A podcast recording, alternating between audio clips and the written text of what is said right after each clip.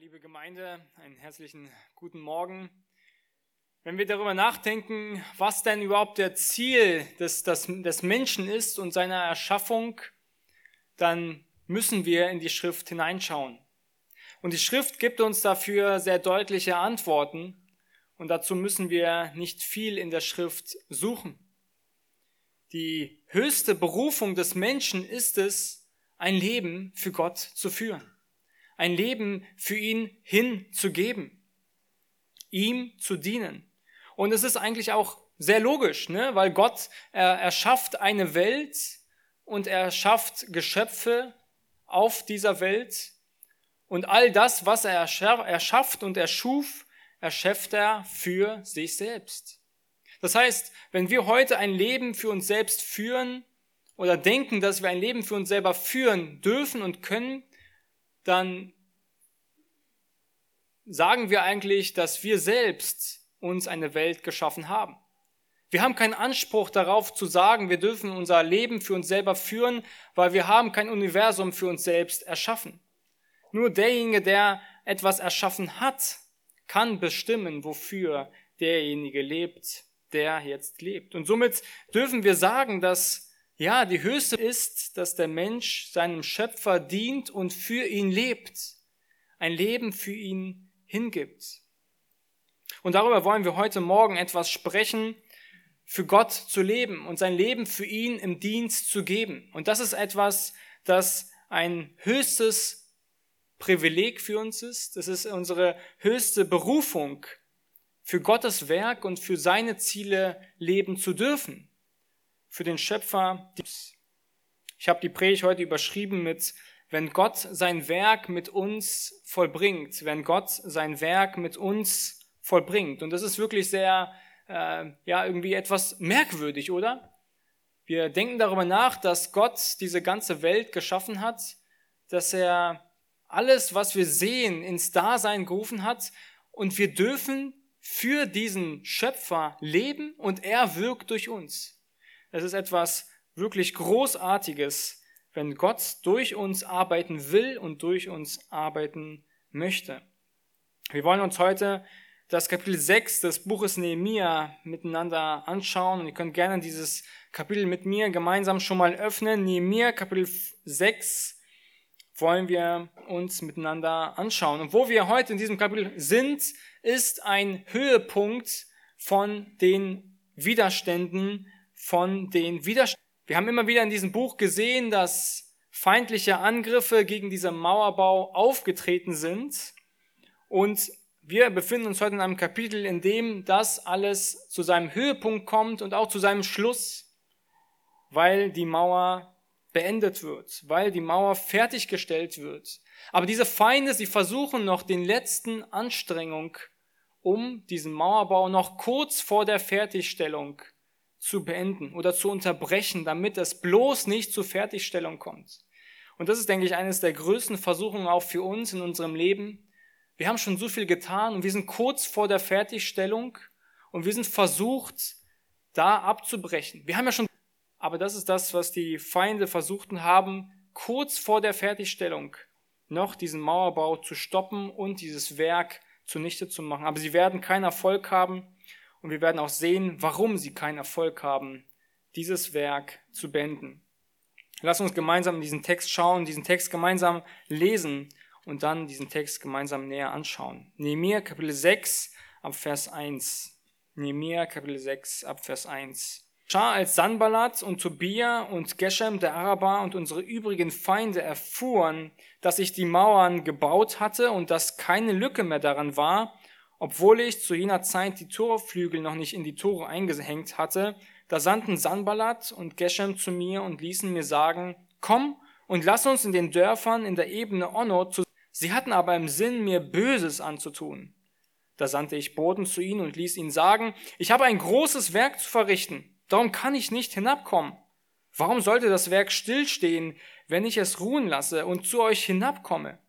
Sie ließen mir aber viermal das gleiche sagen, und ich gab ihnen die gleiche Antwort. Da ließ mir Sanballat zum fünften Mal das gleiche durch seinen Diener sagen, der kam mit einem offenen Brief in der Hand, daran stand geschrieben, unter den Völkern verlautet und Gasmo sagt, dass du mitsamt den Juden einen Aufstand vorhast, darum würdest du die Mauer bauen und du wolltest ihr König sein, so sagt man.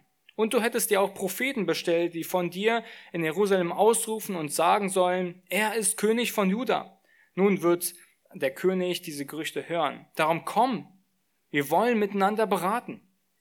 Ich aber sandte zu ihm und ließ ihm sagen, nichts von dem, was du sagst, ist geschehen.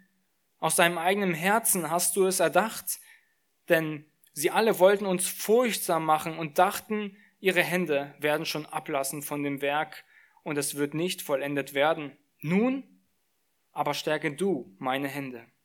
Und ich kam in das Haus Schemaias, des Sohnes Delias, des Sohnes Metebebaels, der hatte sich eingeschlossen und sprach, wir wollen zusammenkommen im Haus Gottes, im Innern des Tempels und die Türflügel des Tempels schließen, denn sie werden kommen, um dich umzubringen, und zwar werden sie bei Nacht kommen, um dich umzubringen. Ich aber sprach, sollte ein Mann wie ich fliehen?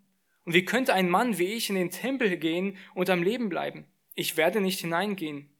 Denn siehe, ich merkte wohl, nicht Gott hatte ihn gesandt, sondern er sprach diese Weissagung über Micha und Sanballat ihn angeworben hatten. Und zwar war er zu dem Zweck angeworben worden, dass ich in Furcht geraten und dementsprechend handeln und mich versündigen sollte, damit sie meinen Namen verunglimpfen und mich verlästern könnten. Gedenke mein Gott dem Tobia und dem Sanballat und nach diesen ihren Werken. Auch der Propheten Nojadia und den anderen Propheten, die mir Furcht einjagen wollten. Und die Mauer wurde fertig am 25. Tag des Monats Elul in, in 52 Tagen.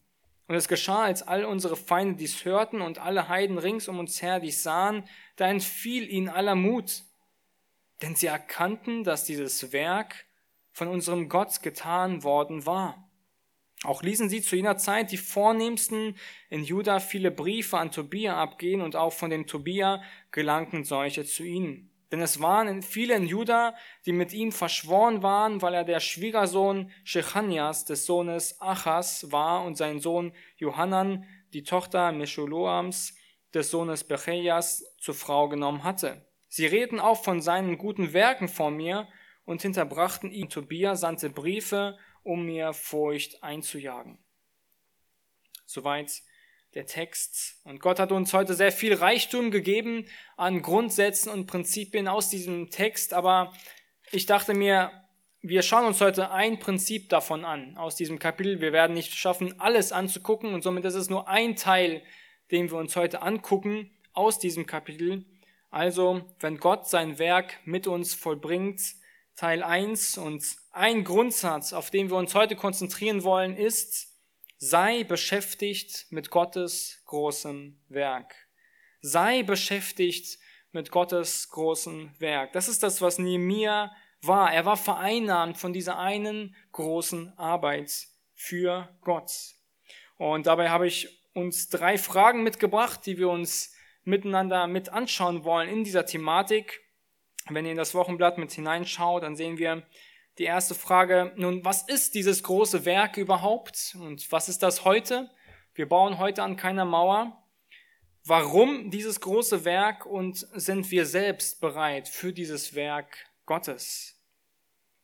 Nun, die erste Frage also, was ist dieses Werk heute? Schauen wir zuerst mal noch den Kontext an. Womit ist Nehemiah beschäftigt und was behindert ihn in seiner Arbeit an der Mauer? Nehemiah, er ist beschäftigt mit einer großen Arbeit an Gottes großen Werk. Und die Frage ist, sind auch wir damit beschäftigt? Er sagt hier im Vers 2, da sandten Sanballat und Geshem zu mir und ließen mir sagen, komm und lass uns in den Dörfern in der Ebene Onno zusammenkommen. Sie hatten aber im Sinn, mir Böses anzutun.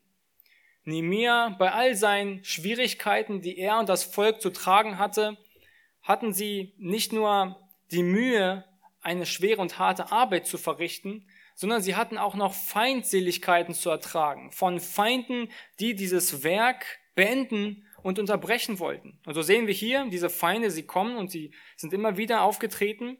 Und es waren Männer gewesen, die nicht an Gott glaubten und die auch nicht wollten, dass Gott sein Werk hier tut, dass Gott seine Stadt wieder aufbaut.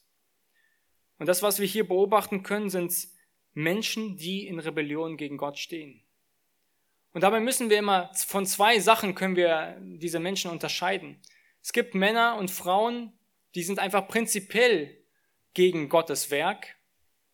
Sie sind, sie glauben nicht nur an Gott, äh, also nicht an Gott, sondern sie sind sogar auch aktiv in ihrer Rebellion gegen Gott. Sie sind äußerst feindlich gegenüber Gott gesinnt. Und dabei suchen sie auch noch jegliche Möglichkeiten, um Gottes Werk zu behindern und zu stören. Wir können sie als die aktiven Rebellen Gottes bezeichnen. Und wir wissen, dass jeder Mensch, der nicht an Gott glaubt, in Rebellion mit Gott steht. Aber diese Menschen, diese Gruppe von Menschen, die wir hier sehen, in Nehemiah Kapitel 6, sind aktive Rebellen Gottes. Das heißt, sie haben nicht nur gefallen, nicht nur nicht gefallen an denjenigen, die glauben, sondern sie sind sogar noch aktiv gegen diejenigen, die glauben. Sie sind feindlich gesinnt gegen die Sache Gottes. Und nun mal gibt es auch andere Arten von Menschen, das sind die verschleierten oder die toleranten Rebellen, kann man sagen. Sie sind tolerant gegenüber der Gemeinde, sie sind tolerant gegenüber dem Glauben, aber selbst glauben sie nicht an Gott. Aber sie lassen zumindest die Menschen in Ruhe, die glauben und an Gott und an ein Leben für Gott führen. Aber mit ihrem persönlichen Leben suchen sie nicht nach dem Willen des Schöpfers, sondern sie leben nach ihren eigenen Begierden, nach ihren eigenen Lüsten. Das heißt, sie sind eigentlich die versteckten Rebellen. Das, was wir hier in diesem Text sehen, sind aktive Rebellen. Sie sind aktiv gegen die Sache Gottes. Sie versuchen mit einer offenen Einladung, also hier in Vers 2, Nehemiah in die Falle zu tappen. Sie wollen versuchen, dass dieses Werk ein Ende nimmt. Und Nehemiah antwortet sehr selbstbewusst und sehr selbst überzeugt, warum er dieser Einladung nicht folgen wird. Vers 3 nochmal. Er sagt, ich habe ein großes Werk zu verrichten, darum kann ich nicht hinabkommen. Warum sollte das Werk stillstehen, wenn ich es ruhen lasse und zu euch hinabkomme? Was wir daraufhin dann noch weiter sehen werden, ist, dass weitere Versuche kommen, ja, wie wir in dem Text bereits gelesen haben. Es sind offene Versuche, offene Versuchungen, es sind verschleierte Versuche. Sie wollen ihn von seiner Arbeit an diesem Werk Gottes unterbrechen. Sie setzen alle Mühe daran, damit dieses Werk bloß nicht zum Ende kommt. Vers 7 lesen wir wieder eine Einladung, darum komm, wir wollen miteinander beraten. Vers 10 lesen wir von einem hinterlistigen Versuch. Wir wollen zusammenkommen im Haus Gottes, auch wieder ein Aufruf. Komm, nur einen kurzen Moment, nur eine Möglichkeit. Lass uns kurz treffen ganz kurz deine Hände vom Werk ablassen. Doch Nehemiah sagt in Vers 11 nochmals, ich werde nicht hineingehen in den Tempel, ich werde nicht aufhören zu arbeiten, ich werde dieses Werk vollenden. Ich bin überzeugt dessen, von dieser Arbeit und ich weiß, für wen ich diese Arbeit tue. Nehemiah, er hatte Wichtigeres zu tun, als sich mit zweitrangigen Treffen und mit ziellosen Treffen auseinanderzusetzen. Sie hatten alle Hände voll mit dem großen Werk Gottes. Und was hat Nehemiah eigentlich getan mit diesem Mauerbau? Was, woran arbeitete er eigentlich, als er zusammen mit diesem aufgebaut hat? Es ist nichts Geringeres und nichts ähm, Kleineres als der Bau der Mauer dieser verheißenen Stadt, die Gott für sein Volk vorgesehen hat, das Volk Israel, das er zum Licht über alle Nationen setzen wollte und tut. Nehemias Hände, sie waren also beschäftigt mit Gottes Verheißung, mit Gottes Arbeit, mit Gottes Willen. Und davon war Nehemia vollkommen vereinnahmt. Die Menge, sie übersetzt in Vers 3 folgendermaßen, sie sagt, ich bin mit einem bedeutenden Werke beschäftigt, mit einem bedeutenden Werke und kann deshalb nicht hinabkommen. Doppelpunkt. Das Werk würde sofort stille stehen, wenn ich es unterbreche und zu euch hinunter käme.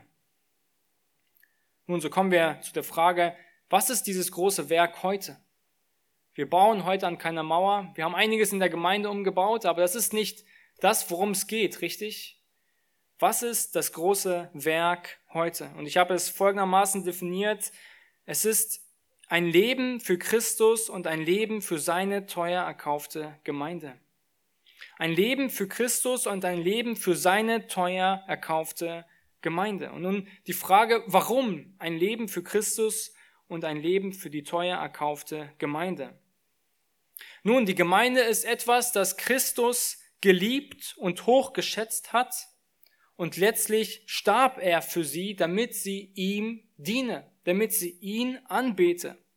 Er starb für sie, damit sie gerettet, geheiligt und gerechtfertigt wird und damit sie heilig vor dem Thron Gottes dargestellt wird und damit sie hier auf Erden, solange sie noch lebt und dienen kann, atmen kann, ihm dienen darf und kann. Das heißt, die Gemeinde ist der Ort, an dem alle zusammenkommen, die Christus gerettet hat, für die er gestorben ist. Römer 12, Vers 1 beschreibt uns auch, was wir daraufhin tun sollen. Ein Leben für Christus. Er sagt hier in Römer Kapitel 12, Vers 1, ich ermahne euch nun, ihr Brüder, angesichts der Barmherzigkeit Gottes, dass ihr eure Leiber darbringt als ein lebendiges, heiliges, Gott wohlgefälliges Opfer, das sei euer vernünftiger Gottesdienst. Dann ein weiterer Abschnitt aus 1. Petrus, Kapitel 2, die Verse 9 bis 12. 1. Petrus, Kapitel 2, Vers 9 bis 12 sagt er, ihr aber, also die Gemeinde, die globale Gemeinde, aber auch die Ortsgemeinde, da wo Gläubige zusammenkommen, ihr aber seid ein auserwähltes Geschlecht, ein königliches Priestertum, ein heiliges Volk, ein Volk des Eigentums, damit ihr die Tugenden dessen verkündet, der euch aus der Finsternis berufen hat, zu seinem wunderbaren Licht. Euch, die einst nicht ein Volk wart, jetzt aber Gottes Volk seid, und einst nicht begnadigt wart, jetzt aber begnadigt seid. Er spricht zu diesem Volk und er sagt, dieses Volk soll die Tugenden dessen verkünden. Die Gemeinde, nicht du als einzelner Christ, sondern du wärst eine, eine kleine Taschenlampe in, in all dieser Dunkelheit dieser Welt, wenn du alleine versuchen würdest, Gottes Tugenden zu verkünden. Das heißt, wir brauchen viele kleine Lichter, die zusammenkommen zu einem großen Lichtstrahl, zu einer großen Lichtquelle, um wirklich effektiv Gottes Tugenden verkündigen zu können. Dieses auserwählte Geschlecht, dieses heilige Volk, es wurde durch Jesu Blut vor den Richterstuhl Christi dargestellt. Und es ist die globale Gemeinde, das heißt alle Gläubigen aus allen Jahrzehnten, aber es ist auch die sogenannte Ortsgemeinde, da wo Gott Menschen errettet und Menschen auferbaut. Das heißt, die Gemeinde, sie ist Gottes Instrument zur Rettung und Heiligung seines Volkes und zur Verherrlichung seines Namens. Und wenn wir heute über Gottes Werk sprechen, dann werden wir uns heute viel auf diesen Punkt konzentrieren. Das Leben für Christus und das Leben für die Gemeinde. Ich weiß, dass einige von euch nicht viel in der Gemeinde tun können. Und es ist nicht das, was, was, wo Gott euch dann irgendwie ähm, euch geringer schätzt oder von euch mehr erwartet. Jeder von uns hat seine Verantwortung, seine Kraft, seine Kapazitäten, aber Gottes besonderes Werkzeug zur Rettung und zur Heiligung und zum Licht für diese dunkle Welt ist seine Gemeinde. Und wir alle sind ein Teil dessen, wenn wir da mitwirken und mitarbeiten. Egal in welcher Verantwortung, egal mit wie viel Kraft wir heute ausgestattet sind. Nun, die zweite Frage, die wir uns stellen können, warum dieses große Werk? Warum dieses große Werk? Nun, Nehemiah, er beschreibt dieses Werk als ein großes Werk. Im Kapitel 2, Vers 18 lesen wir davon, dass es sogar auch ein gutes Wert, äh, Werk beschrieben wird. Ja, die Menge sagt ein bedeutendes Werk. Und das, was neben mir verstand, ist, dass diese Arbeit an dieser Mauer, sie hat eine solche hohe Wichtigkeit, dass egal welche Schwierigkeiten, welche Kämpfe, welche persönlichen Anfeindungen er nur erträgt, es war würdig, all diese Dinge zu ertragen. Es war ihm es wert gewesen, jene Dinge zu ertragen. Und deshalb konnte ihn auch nichts von dieser Arbeit abbringen. Egal welche Versuchungen auch kamen, egal welche Spannungen von außen kamen, auch welche Konflikte es innerhalb der Reihen gab, es gab nichts, was ihn von dieser Aufgabe abbringen konnte. Es war eine tiefe Überzeugung, dass diese Arbeit wichtig ist. Diese, diese Arbeit hat höchste Priorität. Es war ein gutes und großes Werk von und für Gott. Das war seine Überzeugung. Darum müssen wir Gott dienen und müssen wir für ihn leben, weil das die oberste Priorität hat. Nehemiah war letztlich überzeugt, dass Gott an diesem Ort seine Arbeit tut. Schauen wir dazu in Vers 16. Dazu sagt er uns, Kapitel 6, Vers 16, und es geschah, als alle unsere Feinde dies hörten und alle Heiden rings um uns her dies sahen, da entfiel ihnen aller Mut, denn sie erkannten, dass dieses Werk von unserem Gott getan worden war. Was für ein großartiges Zeugnis, oder? Die Feinde erkennen, dass dieses Werk von Gott getan worden ist. Sie erkennen nicht, dass Nehemiah der größte und begabteste Leiter gewesen ist oder dass diese Menschen, die da alle mitgewirkt haben, ähm, ja, gute Mühe angesetzt haben, sondern sie sagen hier, dass dieses Werk von unserem Gott getan worden war. Gott gebührt hier die Ehre, nicht irgendwelchen Menschen. Und wisst ihr, liebe Gemeinde, das ist das, worum es in der Gemeindearbeit geht. Darum geht es, das ist unsere Zuversicht in unserem Dienst, in unserer Mühe, in all dem, was wir für Gott tun. Gott tut seine Arbeit. Gott vollbringt sein Werk mit uns. Es ist etwas Außergewöhnliches, wenn ein Meister ein Meisterstück zur Vollendung bringt und dadurch auch noch geringe und schwache Werkzeuge benutzt. Warum das Werk heute? Weil Gott mit uns und durch uns wirkt. Das ist das, wovon Nehemiah überzeugt war. Das ist seine Kraftquelle für seinen Dienst gewesen. Gott tut hier seine Arbeit.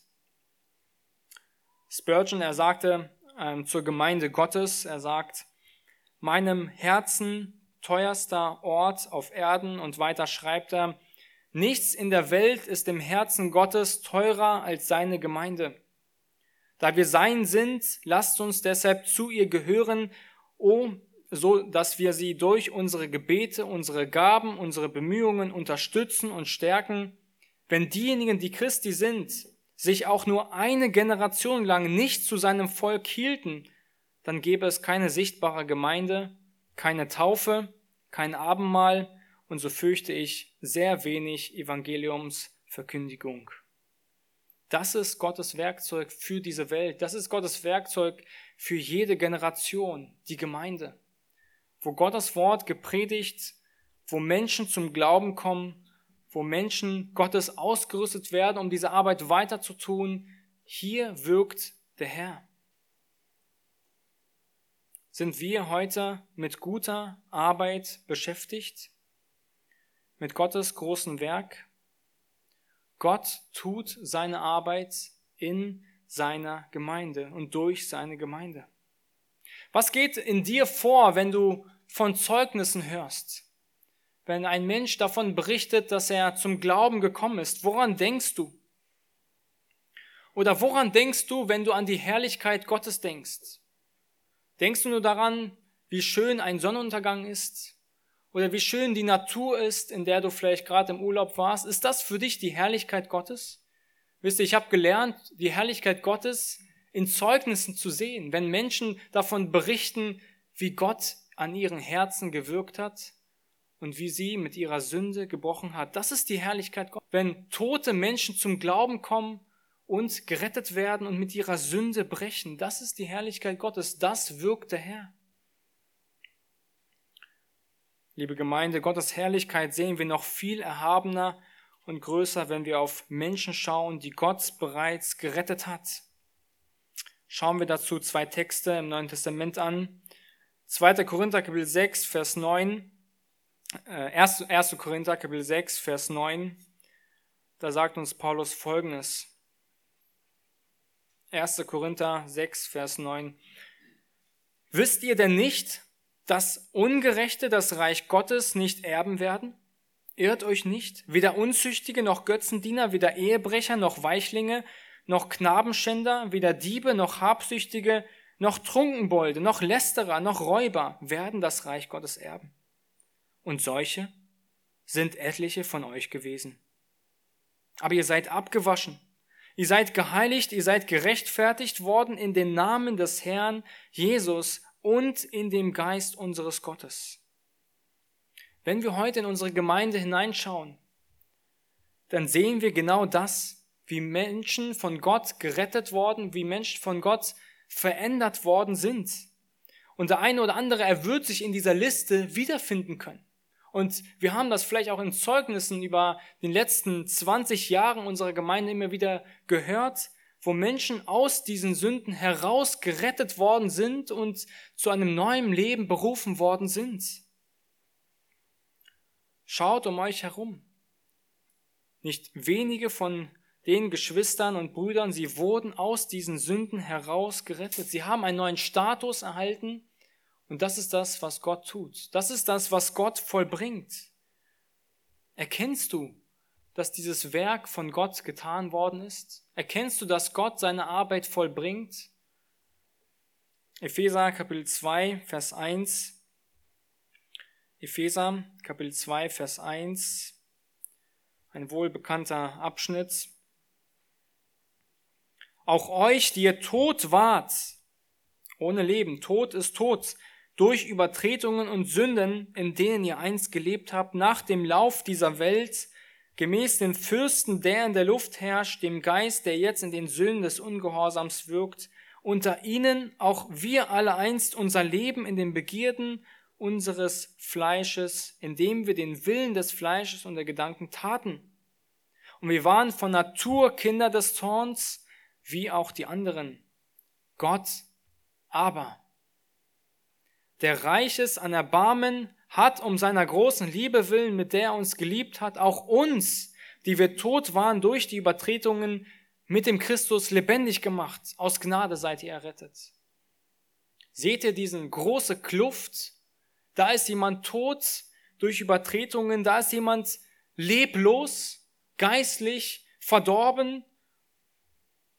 Er kann nicht gerettet werden. Und da ist Gott aber, der diese Gnade schenkt und Menschen lebendig macht. Mit dem Christus. Das ist das, was wir immer wieder beobachten können in der Gemeinde. Menschen werden mit dem Christus lebendig gemacht. Und wisst ihr, unsere Gemeinde ist hier nicht perfekt.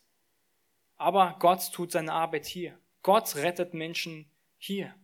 Gott arbeitet und tut sein Werk hier mit uns. Nun, ich kann heute nicht aus Erfahrung sprechen. Ich habe bereits noch, noch kein Kind ähm, auf die Welt sehen, ähm, sehen. Aber einige von euch können mit Gewissheit sagen, wenn Leben entsteht, dann ist das ein großes Wunder. Ne? Von, von denjenigen von euch, die bereits Kinder haben, dürfen das definitiv mit bezeugen. Wenn Leben entsteht, dann können wir von einem großen Wunder Gottes sprechen. Es ist große Freude zu erfahren, wenn Leben entsteht. Und es beginnt alles immer sehr einfach, wie Gott das alles führt. Es finden sich zwei Menschen. Gott schenkt eine erfolgte Schwangerschaft und dann entsteht neues Leben. Ja, einige Monate, in der die Frau dieses Kind tragen darf und muss. Es ist ein Prozess, an dem wir als Ehepartner wenig Anteil haben. Ja, die, die, die Mutter, die werdende Mutter, sie isst und schläft vielleicht ein Stück mehr als sonst, aber das gehört ja, wenn wir ehrlich sind, auch zu ihrem Menschsein dazu. Sie bildet keine Arme oder das, das Leben, es wächst und entsteht durch Gottes Schöpfung, durch das, was Gott hineingelegt hat in den Menschen. Und dann entsteht ein Leben nach dem Ebenbild Gottes. Es ist ein großes, großes Wunder, an dem wir einen wirklich sehr, sehr kleinen und geringen Anteil haben, wenn wir das überhaupt Anteil nennen dürfen. liebe Geschwister, ich habe zwar noch nicht miterlebt, wie Leben entsteht, aber ich durfte Zeugnis sein, wie geistliches Leben entsteht. Und wisst ihr, es ist etwas, das einen mit so einer Freude und Befriedigung erfüllt.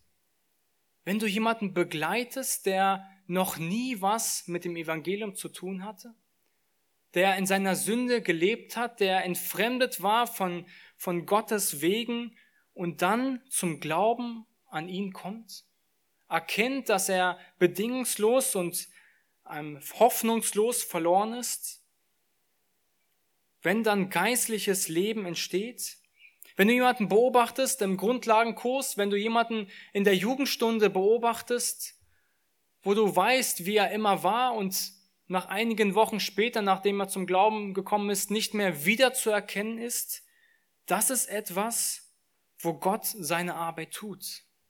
Das ist etwas, wo Gott seine Wunder tut.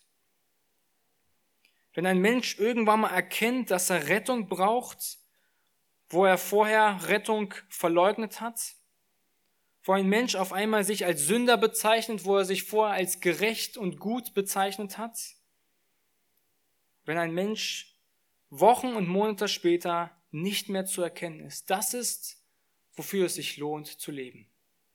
Das ist, wofür sich jeder Dienst, jede Mühe lohnt zu geben. Wisst ihr, das waren für mich Momente, in denen ich mir gesagt habe, das ist, wofür es sich lohnt, sein Leben zu geben. Es lohnt sich, Teil dieses Werkes zu sein. Und wir wissen nicht, welchen großen Teil wir an diesem Werk mit dran teilhaben. Es ist wie ein großes Puzzle, Puzzlebild. Wir wissen nicht, welches Puzzlestück wir davon sind, welche Größe wir da daran haben, aber Gott benutzt ein jegliches Werk, um Menschen zu retten und er fügt alle diese Dinge zusammen und wir dürfen ein Teil dieses sein. Es ist unaussprechliche Freude, wenn Gott Rettung schenkt und Gott Veränderung schenkt. Wisst ihr, wenn ein Mensch dann zum ersten Mal zum Gott, dem Schöpfer und Retter, betet, das ist etwas, wofür es sich lohnt zu geben. Dafür lohnt es sich, sein Leben hinzugeben. Oder wenn wir an Gläubige denken, die lange Zeit in Sünde gelebt haben und zurückkommen zum Herrn, wo sie mit ihrer Sünde brechen und erkennen, dass sie gegen Gottes Gebote verstoßen haben und wissen noch nicht mal, sie erkennen das noch nicht mal, sondern sie beten und bitten darum, ein williges und gehorsames Herz zu haben. Es ist sehr viel mehr als einfach Erkenntnis. Es ist auch noch dieser Wille zu Gehorsam und zu ja, Unterordnung unter dem Willen Gottes. Gott, er benutzt hierzu einfache Menschen, die ihm hingegeben leben, die ihm treu sein wollen. Und Teil dieses Prozesses, Teil dieses Geschäftes, dafür lohnt es sich, sein Leben zu geben. Und das ist auch unsere Kraftquelle in unserem Dienst, in dem wir stehen. Auch da, besonders in den Tagen der Erschöpfung, in Tagen der Entmutigung, das ist das, woran wir beschäftigt sein dürfen. Und wisst ihr, liebe Geschwister, ihr seid in unterschiedlichen Diensten eures Lebens. Einige von euch, sie dienen bereits in der Kinderstunde. Einige von euch sitzen treu Woche für Woche an der Technik. Einige sind am Büchertisch, einige in der Küche und so viele andere Dienste, die wir hier gar nicht meistens sehen oder erkennen. Einige von euch sind treue Mütter und Väter, die zu Hause ihr Leben geben für die Hausarbeit und für die Erziehung der Kinder. All das ist Werk Gottes. All das ist Teil dieses großen Werkes Gottes. Oder du bist einfach Ehemann, Vater oder Single, der seine Arbeit treu tut und Gott auch dadurch verherrlicht. Viele von uns sind bereits ein Teil dieses großen Werkes Gottes. Und wir dürfen ein großer Teil dieses großen Werkes Gottes sein. Ich denke, erst in der Ewigkeit können wir verstehen, wie viele von diesen gemeinsamen und gemeinsamen Mühen, die wir und diesen vermeintlichen kleinen Beiträge zum Dienst und deren Ausmaß am Ende wirklich hatten. Wir können das nicht heute sehen. Wir wissen nicht, welche Auswirkung dieser Dienst an dem Geschwister oder der den Bruder gehabt hat. Aber in Ewigkeit, ich bin überzeugt davon, dass Gott uns zeigen wird, wie viel wir getan haben und was er dadurch vollbracht hat. Sei heute ermutigt, Gott tut sein Werk. Gott tut heute sein Werk. Wir müssen immer wieder das Prinzip des Sehens vor Augen halten. Ein Seemann, er geht aus und er seht. Er tut ganz treu seine Arbeit und einige Samen, sie fallen auf die Erde, einiges fällt auf felsigen Boden, einiges wird von der Sonne verbrannt, einiges fällt auf fruchtbaren Boden. Aber dieser Seemann, er tut treu seine Arbeit. Er sät diesen Samen aus und mehr kann er nicht mehr tun. Und das ist das, was auch wir tun müssen. Wir, wir sind nicht dafür verantwortlich für die Frucht. Wir sind verantwortlich für einen treuen Dienst. Und das, was danach dadurch passiert und danach dadurch gewirkt wird, ist Gottes Arbeit und Gottes Wirken. Und das muss auch unsere Einstellung im Dienst immer wieder ausmachen. Wir sind davon überzeugt, ich diene, weil Gott hierdurch wirken kann. Ich diene, weil Gott hierdurch wirken kann und wirken möchte. Und deshalb tue ich auch diese Arbeit so treu, wie ich nur kann, so, so gewissenhaft. Und wenn wir mit so einer Einstellung an den Dienst herangehen, egal wo wir sind, dann kann uns keine Entmutigung, kein Konflikt von dieser Arbeit abbringen. So war es bei Nehemia. Keine Versuchungen können ihn abbringen. Keine letzten Versuchungen, doch kurz noch vor Abschluss dieses Werkes, kurz mal noch die Hand abzulegen. Dienst, er darf uns Freude machen. Dienst, er darf uns auch gelingen. Wir dürfen auch Danke halten. Aber lasst euch warnen, wenn das eure Kraftquelle ist für euren Dienst, dann, wenn diese Früchte irgendwann mal weniger ausfallen oder ganz ausbleiben, dann kann der Dienst sehr schnell eingestellt werden. Unsere Überzeugung ist, wir tun Arbeit für Gott, weil Gott hierdurch wirkt und wirken möchte. Was wir hier in dem Leben von Nehemiah sehen, ist, wir wissen nicht, wie viel Freude er am eigentlichen Dienst hatte. Aber er war vollkommen überzeugt, diese Arbeit, die er tut, tut er für Gott. Und er weiß, für wen er und wofür er diese Arbeit tut. Also warum dieses große Werk? Weil Gott seine Arbeit mit uns vollbringt. Er sagt hier in Vers 3 nochmal, ich habe ein großes Werk zu verrichten, darum kann ich nicht hinabkommen. Die dritte Frage, die wir uns stellen wollen, ist, sind wir bereit für dieses große Werk? Sind wir bereit für dieses große Werk? Wenn wir zurück auf Nehemias Beginn seines Dienstes schauen, wenn wir uns zurückerinnern an Kapitel 1, Vers 1, dann sehen wir, dass Nehemia im, in der Königsburg Susan ist.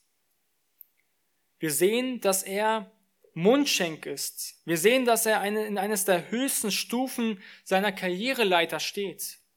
Aber er ist damit nicht zufrieden. Er ist nicht zufrieden mit dem Leben, das er führt. Und Nehemiah, fragte sich, Gott, wo ist mein Platz? Wo kannst du mich gebrauchen? Soll ich gehen?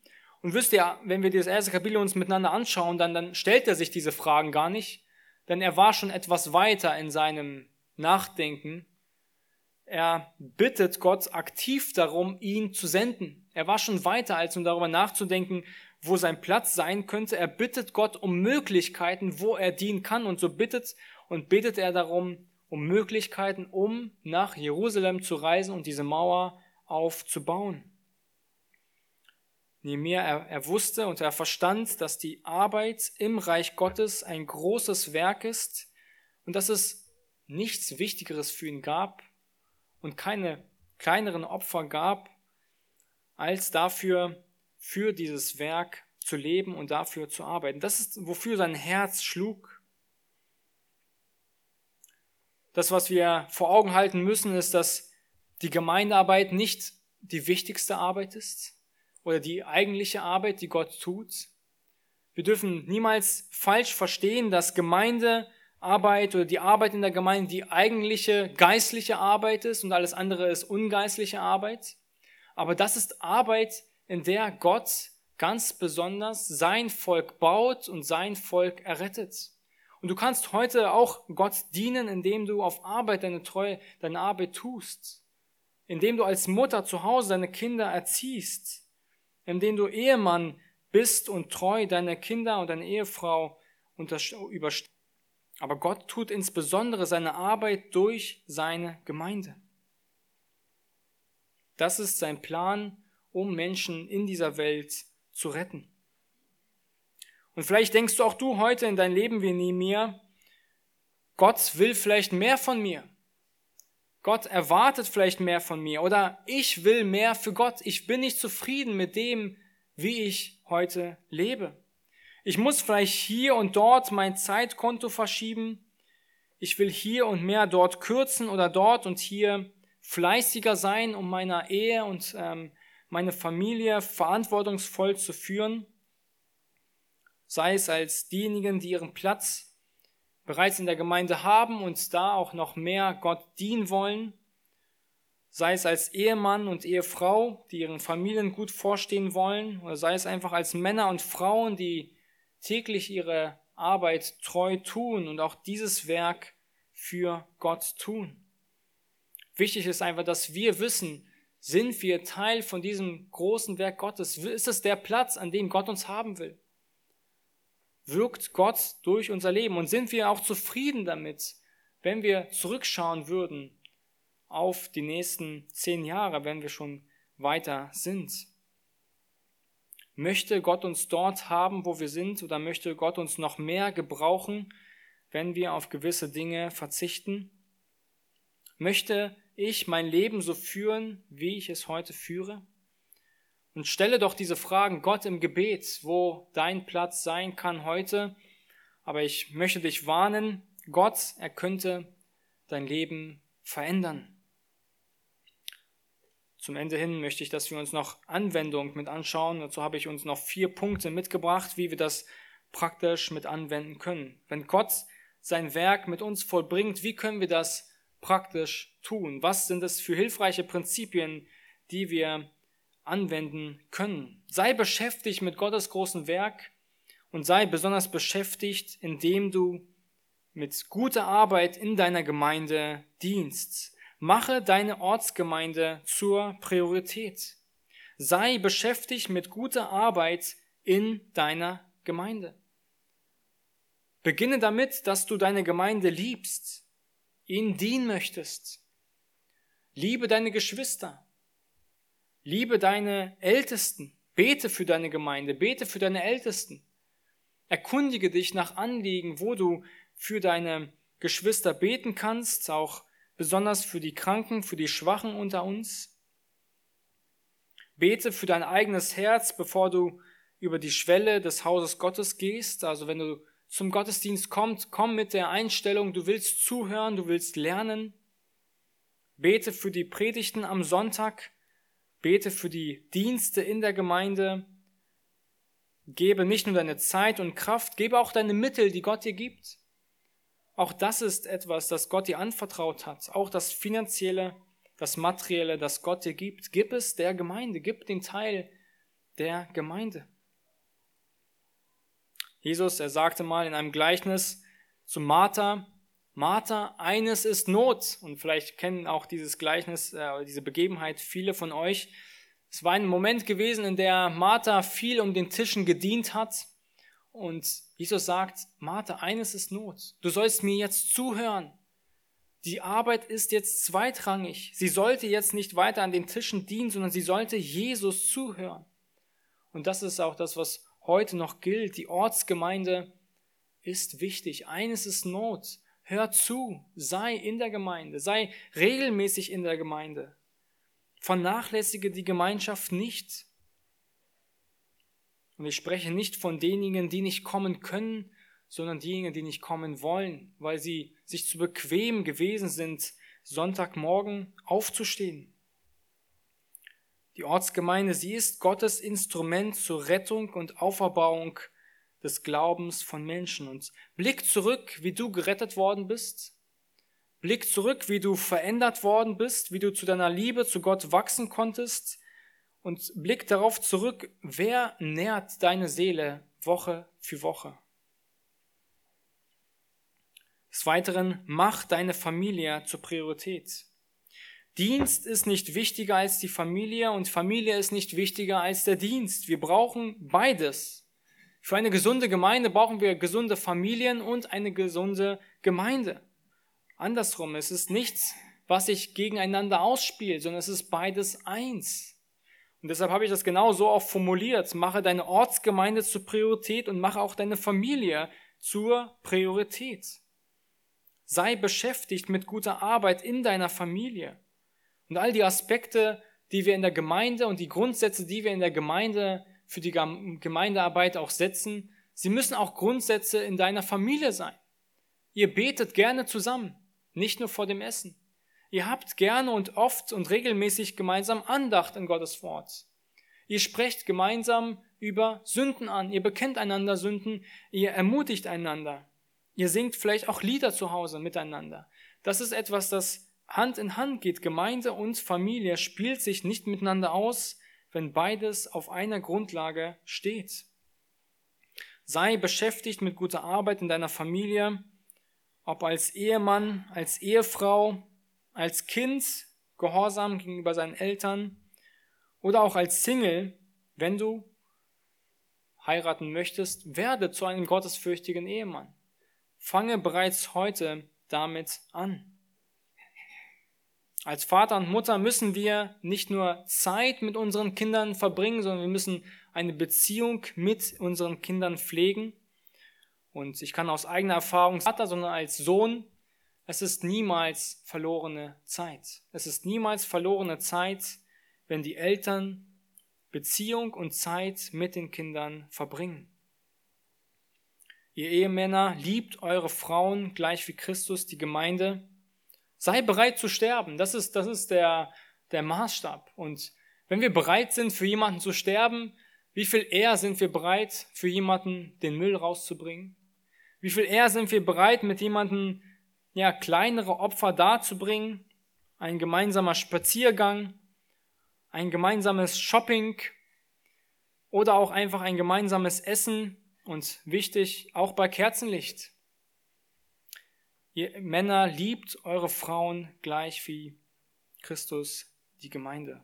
Ihr Ehefrauen ordnet euch euren Männern unter, willig und in Liebe, und Kinder seid euren Eltern gehorsam in allem.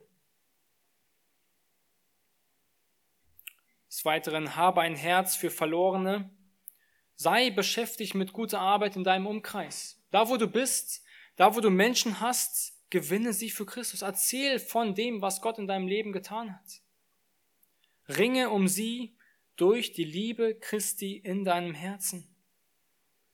Und suche nach Möglichkeiten, dich von Gott gebrauchen zu lassen. Sei wirklich bereit, ein jegliches Werkzeug in Gottes Hand zu sein, nicht nur für die ehrenhaften und guten Dinge, sondern für alles sei bereit und beginne damit indem du in der Heiligung wächst. Sei bereit, Gott auf vielfältige Weise zu dienen. Und du kannst auch Gott im Gebet darum bitten, dass er dir deinen Platz zeigt, in dem du heute stehen sollst.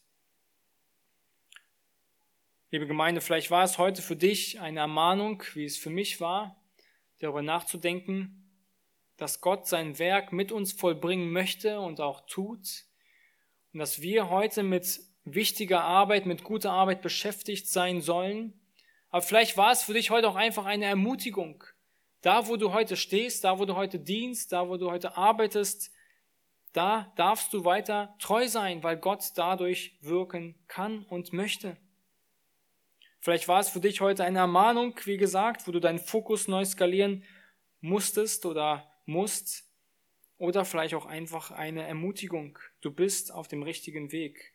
Und egal, wo du heute stehst, bringe diese Dinge vor Gott ins Gebet. Danke ihm dafür, dass er dich treu benutzt und treu benutzen möchte und bitte ihn darum, dass er dein Leben würdig macht durch das, was er in dir bereits vollbracht hat und begonnen hat und möge Gott und seine Ehre im Vorlein Ziel deines Lebens sein.